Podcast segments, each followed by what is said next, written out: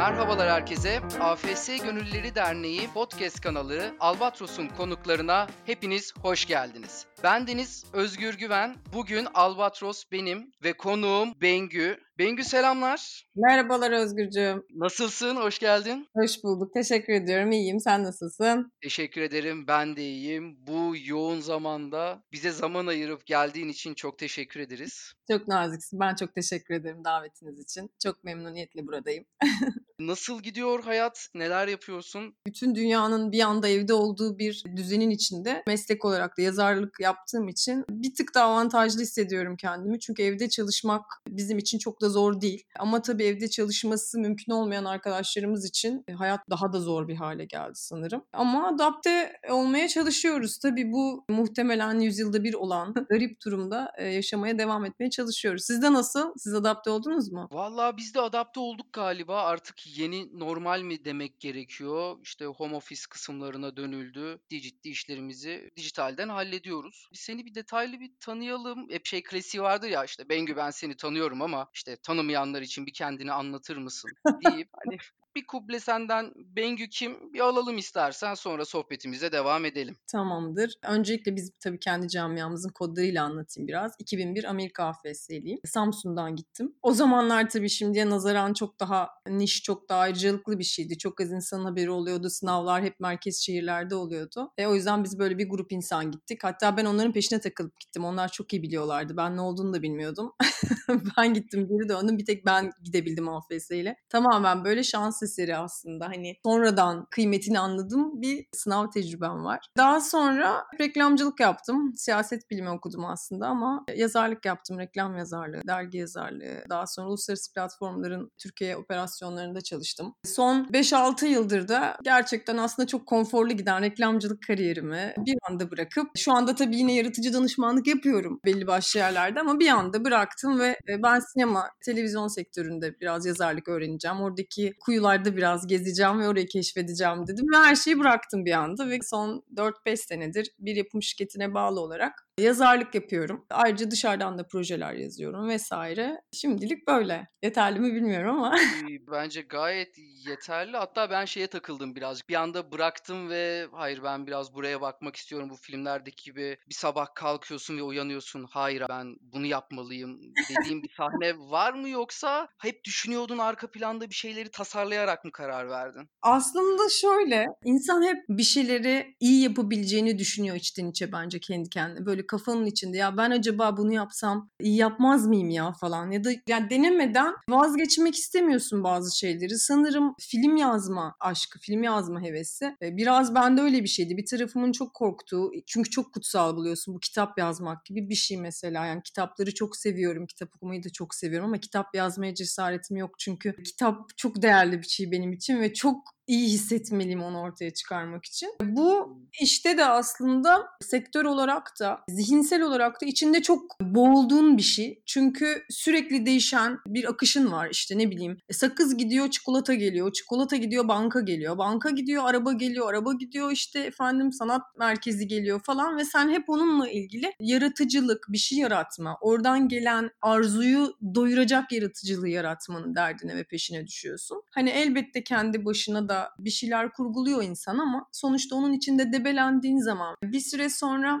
şeyini kaybetmeye başlıyorsun galiba. Yani ben yazmayı çok seviyordum ya da işte düşünmeyi çok seviyordum. İşte bir sürü fikrim vardı. Bunlara ne oldu ya demeye başlıyorsun kendi kendine. İşle ilgili ya da işi çok yapmış olmakla ilgili kendimizi affetmek ve kendimizi korumak gibi bir güdümüz var. Aslında AFS'nin de benim hayatımdaki bence en güçlü etkilerinden birisi bu. Ben çok iyi bir başlangıççıyım. Çok iyi bir başlayıcıyım yani. Hani hiçbir şeyi arkada bırakmaktan korkmuyorum. Her şeyi bozabilirim şeye baştan başlayabilirim. Bir mesleğin vardı. İşte çok iyi para kazanıyordun. Altında araban vardı. Benzine para vermiyordun. Böyle bir modern hayatın bütün gereklilikleri sana sağlanmışken neden bir hayata baştan başlıyorsun? Bir junior olarak öğrenme etabı olan bir işe yeniden başlıyorsun dedikleri zaman gerçekten o öğrenme duygusunun hiç bitmemesi galiba bizim hayatımıza çok erken yer ediyor. Yani öğrenmek bitmiyor çünkü öğrenmek istiyorsun. Çünkü hala bilmen gereken ve keşfetmen gereken gereken çok fazla şey var. O duyguya da engel olamıyorsun içinde hakikaten. Yani o seni sürekli itikliyor. Ben tamam olmadım. Benim daha iyi yapacağım bir şeyler de olmalı diyorsun ve onun peşine takılıyorsun.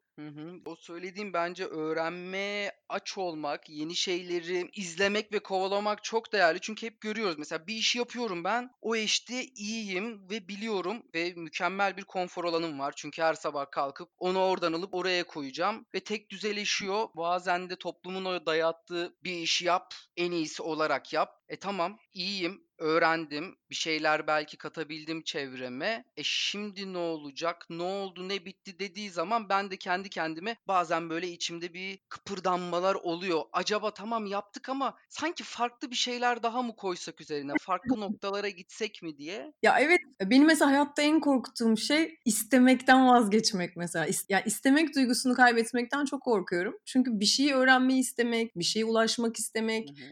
bu güdü şöyledir ya bir şeyi bırakma ve yeni bir şeye başlama duygusu için çok büyük bir maddi konfor gerekir ya mesela hayatta. Çünkü niye çalışıyoruz? İşte belli başlı ihtiyaçlarımızı gidermek için çalışıyoruz. Ben öğretmen çocuğuyum. Yani işi bırakırım. Ben başka bir şekilde zaten hayatımı sürdürürüm duygum hiç olmadı. Ben hayatta kalırım duygum oldu hep. Bana hiçbir şey olmaz. Ben limon satarım gene yaşarım. Ben parasız kalmam ya da işte evimin kirasını ödeyemez hale gelmem. Ben bunu nasıl öğrenirim? Onun stratejisini kurmam gerekti hep. Yani bunu nasıl öğrenirim ve bu, bu işin bu tarafına nasıl geçerim? Bunları da tabii ki bu bahsettiğim bazı deneyimler doğrultusunda söylediğini düşünüyorum. Yani senin hayatında belki AFS miydi bu özgüveni veren ya da ben farklı bir şeye geçtiğim zaman onu başarabilirim ya da sıfırdan yepyeni bir şeye dalabilirimi dedirten sence neydi hayatında? Şimdi düşünsene Samsun'da okuyordum ve 15 yaşındaydım sınavı kazandığımda ve hiç uçağa binmemiştim. Ve odamda bir dünya haritası vardı. Ve dünya haritasında sürekli böyle okyanusu aşıp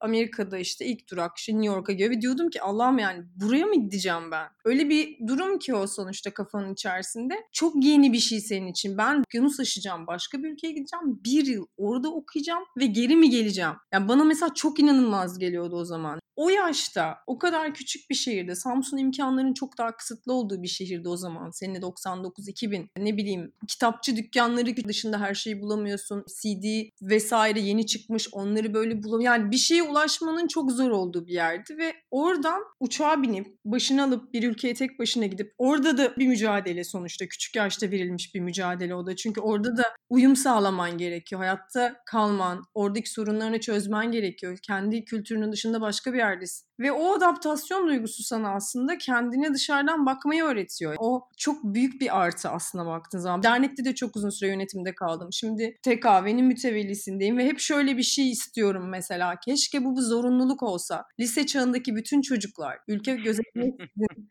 değiştirilseler birileriyle ve ya dünyada hiçbir sorun kalmayacağını düşünüyorum. Yani çocuk Evet, evet. çünkü küçük yaşta o adapte olma duygusunu öğrendiğin zaman bizim çok şey bir mottomuzdur belki ama hani iyi kötü yoktur, farklı vardır. Yani o farklıyı doğru anlamayı öğrendiğin zaman oyunun değiştiğini düşünüyorum. İş yerinde çalışırken de değiştiğini düşünüyorum. Üniversitede ders alırken de değiştiğini düşünüyorum. Dünyaya bakarken de değiştiğini düşünüyorum. Ah, çünkü orada bence şu da var. Farklı bir ortama girdiğin zaman hiç bilmediğin bir noktaya şimdi oraya bir adapte olman gerekiyor ama önce bir kendini de bilmen gerekiyor. Ben Özgür olarak işte sen Bengü olarak ben nelerden hoşlanıyorum, nelerde zorlanıyorum ya da nelerin üstesinden gelebiliyorumu aslında deneyimleyerek öğreniyorsun ve bu deneyimler doğrultusunda da zaten fark etmeden hem bir adapte olmuş oluyorsun sürece Tabii. hem de yeni şeyleri kendin gözlemleyerek elde ediyorsun. Yani bu noktada da ben hep şey söylüyordum AFS'den döndükten sonra. Ben işte ara sınıfta gittim. 11'de Almanya'daydım. Döndüm 12. sınıf üniversiteye hazırlanacağız. Ya herkes şey gözüyle bakıyordu bana işte. Bir senede okumadı bu çocuk. Ah üniversiteyi de kazanamaz. Anneme babama gelip ah sizin oğlan da nasıl falan kazanacak deyip kardeşim benden bir yaş küçük. Bir sonraki yıl dershane görüşmelerinde gidip annem şey diyordu işte dershane müdürlerine işte bir tane abisi de var. Bu sene girecek yazık ama büyük ihtimalle kazanamayacak. Bir sene okuyamadı.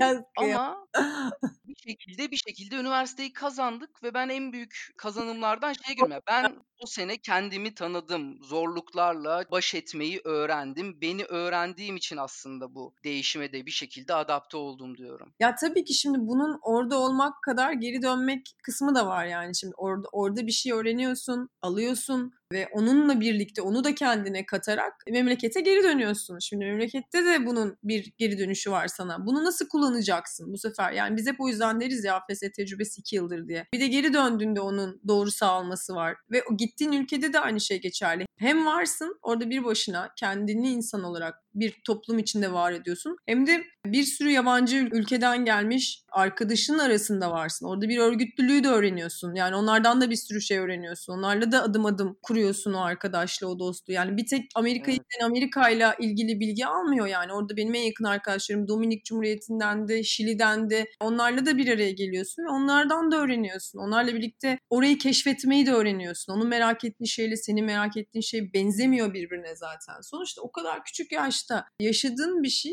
ya tabii ki sana hayatının geri kalanında da bir mücadele gücü veriyor ya da bir adaptasyon gücü veriyor. Yani bazı insanları doğru anlamaya çalışıyorsun. Dünyadan almaya değil, bir tek almaya değil, dünyaya vermeye de çalışıyorsun. Çünkü artık o bir kanal gibi bir devir daim yapmaya başlıyor. Yani ben alıyorum öğreniyorum. E bunları da vermem lazım, geri getirmem lazım. Gönüllülük de bunun bir parçası. Atıyorum bir sürü proje yapıyoruz, bir sürü iş yapıyoruz. Öğrendiğimiz belki bütün herkesi bu değişim tecrübesinin içerisine katamayız ama bu duyguya ortak edebiliriz bu ülkedeki genç arkadaşlarla işte atıyorum Türkiye kardeşlerini yapıyoruz mesela değil mi? Bir haftalık bir süreç aslında ama çok benzer bir duygu yaşıyorlar. Sen de görüyorsundur. Ayrılmak istemiyorlar birbirlerinden. O bağ öyle bir bağ çünkü. Orta noktada bir yerde buluşuluyor aslında. Yani kimin nereden geldiği, ne giydiği, ne renk olduğu, ne konuştuğunun önemsizleştiği ve aslında hani hakikaten bir birey olmak. O anı sadece birlikte olarak keyfiyle paylaşabilmek ve dediğin gibi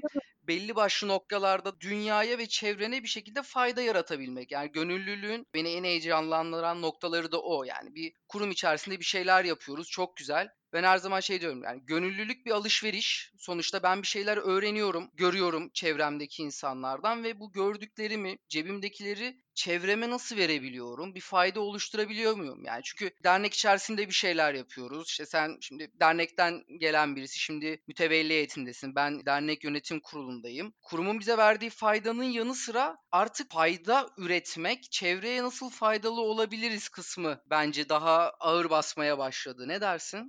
Tabii farklılık ya da işte hayatı değiştirme gücü vermesi, bir aradılığı bizim çok vurgulamamız aslında yani birbirimize çok benzeyen, birbirimizin bir arada olması gereken, bir arada mücadele etmesi gereken, bir arada kazanması gereken bu duyguyu doğru yere taşımak amacında olduğumuz için aslında yani içerideki dünya çok değerli bence. Yani bunun çok büyük bir kelime gönüllülük bu arada. Bir yandan da çok korkutan da bir kelime. Kesinlikle. Bir şeyi tamamen kendini motive ederek yapman gerekiyor yani kendi öğretini. Orada neler sağlayabileceğini iyi bilmen, oraya neler verebileceğini iyi bilmen cesur bir kelime ama yeniden başlama bu bana özgü bir şey değildir ben kendi hikayemi anlattığım için söylüyorum. Yeniden başlamak, e, hayatı her zaman yeniden kurabilecek kadar istekli ve arzulu olmak, hayata ve dünyaya öyle bakmak bunun da motivasyonu aslında arkada. Mesela Hakkari programı ilk başlayacağı zaman Tolga ile birlikte gittiğimizde bir tane cadde vardı orada. Mecburiyet Caddesi diyorlardı.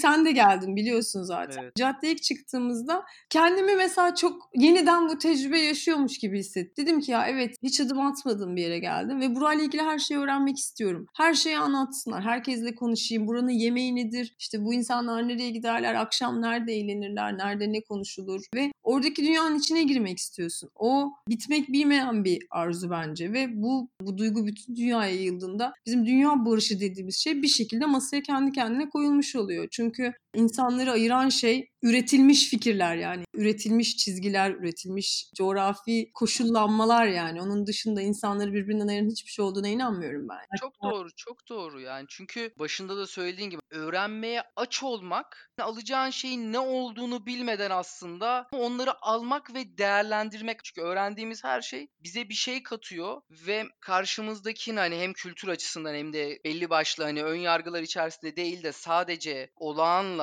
görüp o farklılığı içselleştirmek ya da anlamaya baktığımız zaman zaten hem dediğin gibi bir anda o sanal çizilmiş duvarlar ortadan kalkıyor. Bir anda coğrafyanın bir kader olmadığı ortaya çıkıyor Hı hı. ve insanlar daha böyle hoşgörü mü demelidir ya da saygı mı demelidir? Ya Bilmiyorum yani. benim Daha kenetlenerek üretebilecekmiş gibi yaşayacaklar. garip bir anım var. Bir ofiste çalışıyorum o zaman ve Hı hı. herkes sorun yaşıyor ve sürekli birbirleriyle tartışıyorlar ve ben sürekli arabuluculuk yapıyorum artık. Onunla konuşuyorum, öbürü- öbürüyle konuşuyorum. Öyle değildir arkadaşlar diyorum. Şöyle yap, böyle sürekli ortalıkta. Ve beraber çalıştığımız yöneticilerden birinin kardeşi girecekti AFS sınavına. Hı hı. Onlar sınava gelmişlerdi bizim Özyeğin Üniversitesi'ne. Ben de görevli değilim o sene. Sonra bana telefon açıp şöyle demişti hiç unutamıyorum. Ya dedi Özyeğin Üniversitesi'ne girdik. Bulamadık nerede sınıfa gireceğimizi. Hemen birisi bize yaklaştı, yardımcı oldu. Susadık, başka birisi yaklaştı ve oradan ben kendi kendime şöyle dedim. Allah'ım bir sürü beyin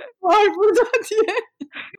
İnanılmaz mutlulukla çıktım ya diyor iş ilanlarına koyacağım diyor yani AFS'li olsunlar diye. Çünkü diyor o kadar mutluydum ki bir sürü bir sürü bütün sorunlar çözülüyordu orada diyor. Böyle bir sürü bengi var burada. Kendi topluluğumuzu sorun çözme, e, o proaktifliği, o gözü karalığı, cesurluğu çok seviyorum. Yani çok genç olup kendi işini kuran arkadaşlarımı çok takdir ediyorum. Kendi çalıştığı yerden hala derneğe destek olan, orada bir şey yapmak isteyen arkadaşlarımı çok takdir ediyorum. Yani o ruhu yaşatmaya çalışan herkesi gerçekten çok değerli buluyorum. O yüzden ne zaman daha genç arkadaşlar bir fikir yollasalar falan çok heyecanlanıyorum. Çünkü hep şöyle görünüyor ya şu anda. Yeni neslin umurunda değil. Onlar dünyayı düşünmüyorlar. Şu anda işte şöyle. Bir de üstüne pandemi çıktı artık hiç düşünmezler falan filan. Evet, evet. Öyle olduğunu düşünmek istemiyorum. Aksine hem memleketlerine hem dünyaya farklı gözle baksınlar. Düzeltmeleri gereken şeyleri görsünler. Düzeltmeleri gereken şeylerle ilgili aksiyon alsınlar. Görmek yetmiyor. Bir şeyler yapsınlar. Ne sessiz kalsınlar, Evet. hareketsiz kalsınlar. Ya ben artık şeyi düşünüyorum ya senin dediğin gibi şimdi hepimiz üniversitedeyken aslında birçok gönüllü faaliyetlere dağıldık. Çünkü daha geniş zamanlarımız vardı ama ufak ufak iş hayatına atıldığımızda ya da işte üniversite içerisinde çalışmaya başladıkça gönüllülük zorlaşmaya başladı ama zorlaşmaya başladıkça da bence gönüllü kendine şunu da soruyor. Ya ben bu işten keyif alıyorum ve bir fayda oluşturuyorum ve network'ü de çok fazla genişletiyor. Yani ben gönüllülük yaparken o kadar böyle tanışamayacağım ya da sokakta göremeyeceğim o kadar fazla insanla tanıştım ve onlara dokundum ki artık Evet. şey demeye başladım bir noktada. Yani ben gönüllülük yapıyorum ve bu benim kendime yani bireysel olarak bir ödülüm. Çünkü sen hem birçok şey öğreniyorsun, birçok kişiye dokunuyorsun, hem yardım ediyorsun hem de yardım görüyorsun aslında. Her etkileşim sana bir şeyler katıyor. Kesinlikle. Kendi hayatımda benden çok korkuyorlar mesela işte. Herkes ailem de korkar. Oğlum, eşim herkes şey diyorlar yani. Seneye arkeolog olma böyle geleceksin diye çok korkuyorum. Abi düşündüm taşındım ben arkeoloji falan. Çünkü ara ara böyle hortlatıyorum öyle şeyler. Ya bir kitap okuyorum ve kapatıyorum diyorum ki Allah kahretsin keşke işte psikolog olsaymışım. Kapatıyorum keşke antropolog olsaymışım. İşte keşke inşaat mühendisi olsaymışım. O da çok güzel işmiş falan. Sürekli böyle bir hani o iştah e, bana özgü bir şey de olabilir. İnşallah sende de oluyordur Özgür ara ara şunu da yapsam bunu da yapsam diye beni de Ee, ben az kalsın ikinci sınıfı bırakıp hukuk okuyacaktım ama yapmadım.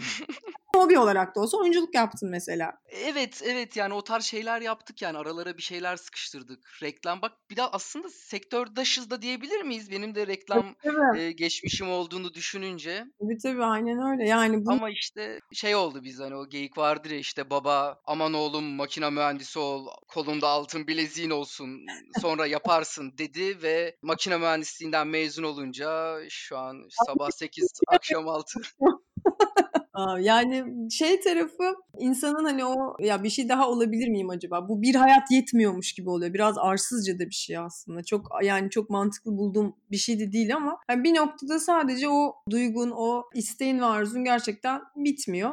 Onu şöyle tatmin edebiliyorsun ama mesela yani başka hayatlar için bir şeyler yapabiliyorsun. Kendimden çok genç insanlarla bir araya geldiğimde ya da işte ne bileyim benzer meslekleri yapmak isteyen arkadaşlarla konuştuğumda ya da bana mail attıklarında işte yazdıkları bir şey okumamı istediklerinde ya da buluşmak istediklerinde falan bu belli bir yaştan sonra bu da bir tatmin, bu da çok güzel. Diyorum ki "Aa, tamam bu bir fayda. Demek ki ben yaptığım işle ilgili artık etrafıma böyle böyle faydalar da sağlayabilirim. Yani bu tecrübenin sadece bir dil öğrenme macerası. cebime bir dil daha daha koyayım işte farklı bir dünya. Çocuk evet. ileride kullanır gibi bir evet, düşünce. Evet. Bunun bence 10 faydası varsa dokuzuncusu falan o dili öğrenmiş olmak olabilir yani. Hı hı. Benim listemde gerçekten çok altlarda kalır. Çünkü hayata karışırken öğrendiğiniz şeyler bir yabancı dili öğrenmekten daha değerli. Çünkü yabancı dili öğrenebileceğiniz bir sürü başka kanal ve metot varken bu tarz tecrübeleri edinebileceğiniz çok az fırsat oluyor hayatınızda yani. Bu tecrübenin yerine ikame edecek tecrübe bulamıyorsunuz ama dili bir şekilde bir yerlerde, bir kurumda, bir başka seyahatte vesairede e, öğrenme şansınız oluyor. O yüzden yani bunun bundan çok daha fazla olduğunu ne kadar iyi anlatsak o kadar iyi bence. Yani insanların evet. özellikle kadınların ben bol bol kadın arkadaşlar gitsin istiyorum. Çünkü kadınların tecrübesini çok daha değerli buluyorum dünya için. Hı hı. Çünkü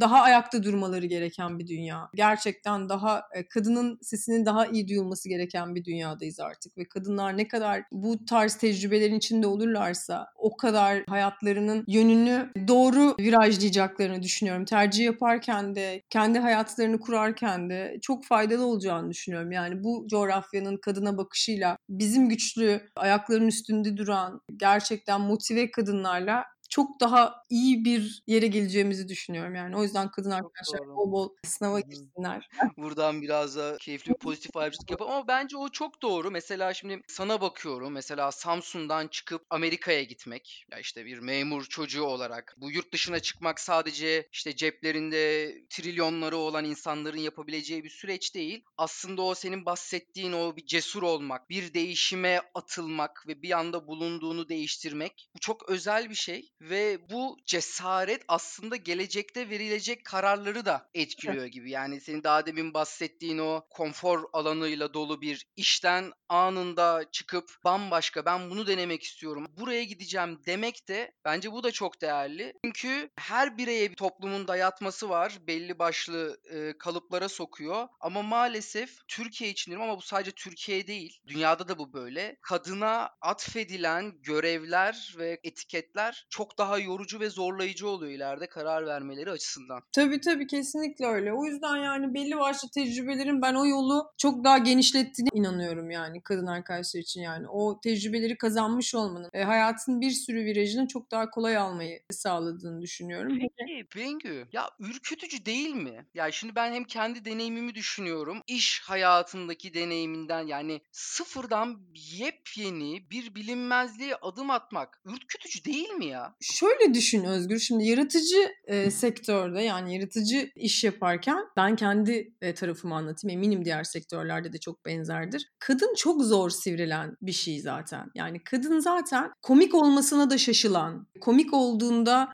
doğru tepkiyi bazen almayan, kadının bu disiplinlerde sesini çok yükseltmesi gerek. O yüzden mesela biz dalga geçeriz. Kadın bir süre sonra erkekleşmeye başlar. İşte sette erkekleşmeye başlar. Yönetmen erkekleşmeye başlar. İşte sen masada daha maskülen konuşmaya başlarsın. Bu birden bu prekaryanın şeyine giriyorsun yani. Hani çünkü öyle sesini duyurabileceğini düşünüyorsun. Şimdi yaratıcı sektörde böyle bir duygu zaten var mesela. Sen onun içinden çıkmaya çalışıyorsun. Onun içinden bir şey var etmeye çalışıyorsun. Bu tarafta bir ürkütücülük zaten var. Çünkü aslında kendini bir yere ediniyorsun. Sağlam bir yerde olduğunu düşünüyorsun. İşte atıyorum kendi işini iyi yaptığını düşünüyorsun. Sen artık işte bir yaratıcı direktörsün ya da vesairesin, jürisin. Hani orada rahatsın artık. Sen bir yerde değilsen öbür yerde muhakkak iş bulacaksın. Bir daha aynı tecrübe yaşamaya hazır mısın? Soru bu oluyor mesela. Ben kadın olarak kendime sorduğumda yani daha aynı masaya oturup ve daha ileri yaşta bunu yeniden yaşayacak mısın yani başka masalarda. Benim şansım şuydu çok fazla çok iyi kadınla çalıştım.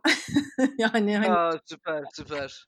hani o konuda çok şanslıydım ama çok fazla çok iyi erkek arkadaşla da çalıştım bu arada. Hani erkek arkadaşlar çok kötü, kadın arkadaşlar çok iyi diye demiyorum ama tabii ki korkutucu bir tarafı var. Çünkü alıştığın disiplinden çıktığın için matematiğinin, finansının nasıl yürüdüğünü bilmediğin bir yere gelmiş oluyorsun. Oradaki dinamiği bilmiyorsun. Hayattaki her yeni şey gibi. Yani ben bir tane film yazdım, şimdi ünlü oldum ya da şimdi çok iyi gidecek her şey diyemiyorsun. Ya biz bu mantaliteyle mesela YouTube kanalı açmayı denedik. Biz Flu TV'yi öyle kurduk. Deneyelim ya. Biz hiçbir şey yazmıyoruz, hiçbir şey çekmiyoruz. Burası bizim laboratuvarımız gibi olsun dedik. Ama e, o da bir şekilde o duyguyla aldı yürüdü yani o da iyi gitti mesela. Evet, evet. Ama hep duygumuz şuydu yani bunu bir deneyelim belki bunu iyi yaparız ya. O üç noktayı doldurmak için aksiyon aldık. Aksiyon almadığın zaman sonsuza kadar düşünüyorsun onu. Yani hmm, belki yapsam iyi olurdu ama hani böyle içinde mi patlasın arkanda mı patlasın diye bir şey vardır argo konuşmayayım. O yüzden hani içimizde patlatmadık. Şimdilik de hani onun gerçekleşmesini sağladık. Korkutucu tarafını öyle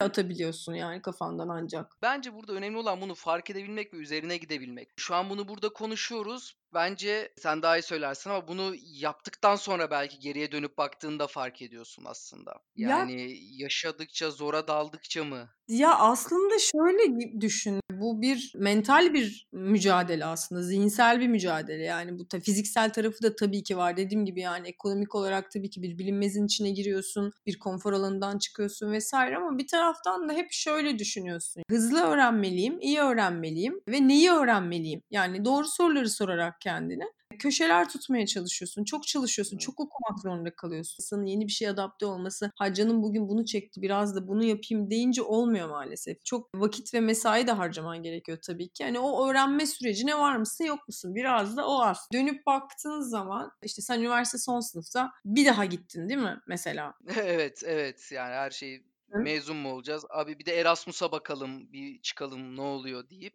Niye mesela evet, öyle yani. istedin? Okulunu bitirip işe girmeyi. Toplumun kodu bu aslında. Bir an önce mezun ol, bir diploman olsun, işe gir, para kazan ve işte kendi hayatını idame ettir. Evet orada da işte deli dürttü diyorlar galiba. Ya çünkü bir şeyler eksik yani bir şeyler eksikti ve tamamlanmıyordu. Belki hani daha farklı bakmam gerekiyordu. Daha farklı gözler görmem gerekiyordu ki biraz beni bulmaktı. Yoksa şey çok kolay. Son son kalmış işte bir sene hadi abi dersleri verelim. İşte bir yerlerde staj yaptık zaten işe de gireriz motivasyonu. Bilmiyorum belki parayı sevmedik. Belki hep bir macera aradık. Yani belki de AFS'nin hakikaten o bilinmezlikler, belirsizlikler çukurunda çok keyif aldık. Çünkü ben hakikaten belirsizlik ve stres bazen böyle keyif aldığımı düşünüyorum yani. Evet abi bu tünelin sonunda ne var ben bilmiyorum ve o tünelin sonuna gitmek istiyorum. Çünkü bilmediğim bir şey beni dünyanın en mutlu adamı da yapabilir. Ama bilmediğim bir şey beni dünyanın en mutsuz ve zoruna sokar ve ben oradan özgür olarak zorlukları baş ederek çıkabilirim belki. Kendime bir şeyler daha katabilirim belki. Ya işte Net. bu duygu aslında biraz. Ben bu apoleti aldım, bu bana yeter artık bir mesleğim de var duygusu değil de Özgür'ün özgür olarak öğreneceği şeylerin bitmemesi duygusu aslında biraz. Hani Özgür'ün daha anlaması gereken şeyler var belki de. Yani bu mesela benim AFS senesinde beraber lise okudum arkadaşlarımdan hiçbir üniversiteye gitmediler. Biz çok hızlı girdik. Çünkü demişti ki bana Rose diye bir arkadaşım vardı. E, ne olmak istediğimi bilmiyorum. Biraz dolaşmak istiyorum demişti. Buraya geldi Çek evet. Cumhuriyeti'nde yaşadı. Fransa'ya gitti. Fransa'da yaşadı. İşte belli yerlerde çalıştı. Döndü Amerika'ya. 20-21 yaşındaydı. Üniversiteye başladı. Dedi ki ben Fransızcayı çok seviyorum. Fransızca çeviri yapacağım herhalde. Fransız dili okumaya karar vereceğim falan dedi ve öyle üniversiteye gitti. Şimdi bizim sistemimiz öyle olmadığı için sistem seni böyle bir checkpoint dediğimiz varış noktalarına taşıdığı için sürekli orada sürekli bir bayrak kaldırtman gerekiyor. Yani işte liseyi bitirdin, üniversite, üniversiteyi bitirdin yapıyorsan master yapmıyorsan iş. O matematiğin içinden çıkmak için de başka bir şeye ihtiyaç duyuyorsun. İşte seni kazıyan başka bir şey olması gerekiyor. O kazıyan duyguyu da herhalde o AFS deneyimi veriyor sana. Yani seni bir şey kızıyor, bir şey daha eksik. İşe başlamadan önce bir şey daha öğrenmen gerekiyor. Ya da bu işi yapmaya devam etmek için sana başka bir tatmin daha sağlaması gerekiyor. Eğer o tatmin yoksa başka bir şeyin peşine düşüyorsun bu sefer. O duygu bence kendini daha faydalı bir insan yapmadı duygusu aynı zamanda. Yani ben bu topluma ne verebilirim? Ben Bengi olarak ne sağlayabilirim? Ne daha iyi ne olabilirim de ben insanlara fayda sağlarım duygusu da var bunun evet. için tabii. Bu noktada belki biraz daha şey çekmek konu. Yani hakikaten sivil toplum insanlara çok güzel olanaklar sağlıyor. Çünkü çok kolay Twitter'dan bir şeyler yazmak, işte YouTube'dan canlı yayınlar başlatıp oturduğumuz yerden ilginç bir şekilde konuşup atıyoruz. Ama insanlar rahatsızlıklarını ya da üretmek istediklerini, ya burada bizi dinleyen hakikaten yani farklı kültürleri, kültürler arası etkileşimi yani AFS'li olsun veya olmasın farklı insanların birlikte yaşamına, birlikte olmaya inanan kişilerin bir araya geldiği, bir şeyler üretebilecek bir toplum, bir ortalığı yaratmak aslında önemli. Tabii. Burada şöyle bir duygu var. Aktif vatandaşlık dediği istediğimiz bizim biraz da hani gerçekten içinde olmak. Ya sadece üzülmek değil. Ben sadece çocuk tacizine üzülerek, evde oturup ağlayarak ya da işte ne bileyim ülkedeki yoksulluğa üzülerek bir yere varamıyorum. Herkes eğitim almalı mı? Ben bununla ilgili ne yapabilirim? Ben bununla ilgili nasıl mücadele edebilirim? Bunu kendi bildiğimiz şekilde nasıl yorumlayabiliriz? Bunun hani bir tarafı da hep gerçekleştirmeye dönmek olmalı. Düşünmek, üzülmek ya da ahvah demek ya da işte tweet atmak bunların hepsi bir şey. Bunların hepsi farklı şekillerde baskı oluşturan unsurlar. Ama bir de bunu bir gerçekliğin içinde yaşamak var. Yani bunun içinde insanların gerçekten geriye dönüp bir örgütlülükle, bir duyguyla hareket etmeleri gerekiyor. Belki de burada işte dernek gerçekçi olabilir. Yani gerçekten hayatta ben ne yapıyorum? İşte pandemi de oldu. Biz bu dünyaya ne kattık, ne aldık, ne verdik diye düşünen varsa derneğin yani dernekte yapılmaya çalışılan şeyler, derneğin içindeki gerçeklik, derneğin dünyaya katmaya çalıştığı, memlekete katmaya çalıştığı şey çok değerli. Onun bir parçası olunabilir gerçekten. Burada az şey konuşulmuyor. Hani hep az insandık yani. Çok insan olsa daha çok şey yapılır kesinlikle. Yani evet, bu kadar evet, insan evet. biz bunları yapabiliyoruz. Bir sürü yere ulaşabiliyoruz ama daha çok yere ulaşabiliriz. Daha çok insanla gerçekten bir şeyler yapabiliriz. Daha çok yere bu eğitimleri götürebiliriz. Bildiklerimizi anlatabiliriz. Bir sürü farklı program yapabiliriz. Bir sürü kardeşlerimiz olabilir yani. Türkiye kardeşleri niye 40 kişiyle olsun? 400 kişiyle olsun keşke. Biz o kadar kalabalık ve o kadar iyi yapalım ki bunu. Ee, çok fazla evet. insan gelsin ve faydalansın. O yüzden bizim hayatında değişiklik yapmaktan korkmayan ya da o başlangıcı seven insanlara çok ihtiyacımız var aslında. Aynen öyle. Birlikte olmak fark yaratmak için çok değerli. Çünkü hepimizin kazanımları ve deneyimleri bambaşka hayatta. Sen mesela reklamcılık üzerine anlatıyorsun. Ben başka bir şey üzerine konuşuyorum. Gönüllülük üzerine konuşuyoruz. Birbirimize bir şeyler vererek zaten bütünü oluşturacağız. O konuda yani herkesin birlik olması ve bir deneyimini paylaşması çok değerli. Birlik olabilmek. Bunu söyleyebilirim. O bir aradalık bence dünyadaki her şeyden daha değerli. Bir arada hareket edebilmek, bir arada kararlar almak ve uygulayabilmek, bir arada bir ortak gelecek, umut yaratmak ve onun üzerine çalışmak bence çok çok değerli yani. Bu dünyadaki her şeyden daha değerli olduğunu düşünüyorum gerçekten. Çok güzel şeyler söylüyorsun Bengü. Umarım bu yayınımızdan sonra da patır patır telefonların çaldığı, hoş telefonda kalmadı ya.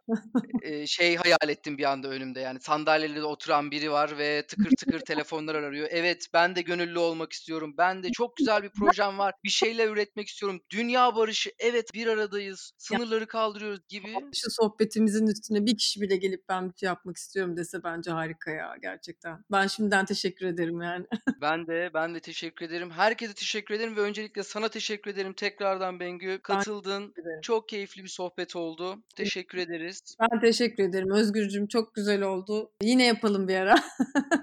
kesinlikle kesinlikle yapmalıyız. O zaman ne diyoruz? Kendine iyi bakıyorsun, sağlıklı kalıyorsun, evde kalıyorsun. Hoş artık normalleşmeye de başladık ama olsun sen gene de çıkma. tamam herkes aynen hepimiz evde kalıyoruz. bir süre daha bu önlemleri koruyoruz. Sonra artık bakacağız. Normalleşme o zaman başlayacak yavaş yavaş. Evet. Çok teşekkürler. Bengü Üçüncü ile konuştuk. Keyifli bir sohbet oldu. Değerli dinleyicilerimiz sizlere de çok teşekkür etmek istiyoruz. Sonraki bölümlerde görüşmek üzere. Herkese hoşçakalın. Bay bay. Hoşçakalın.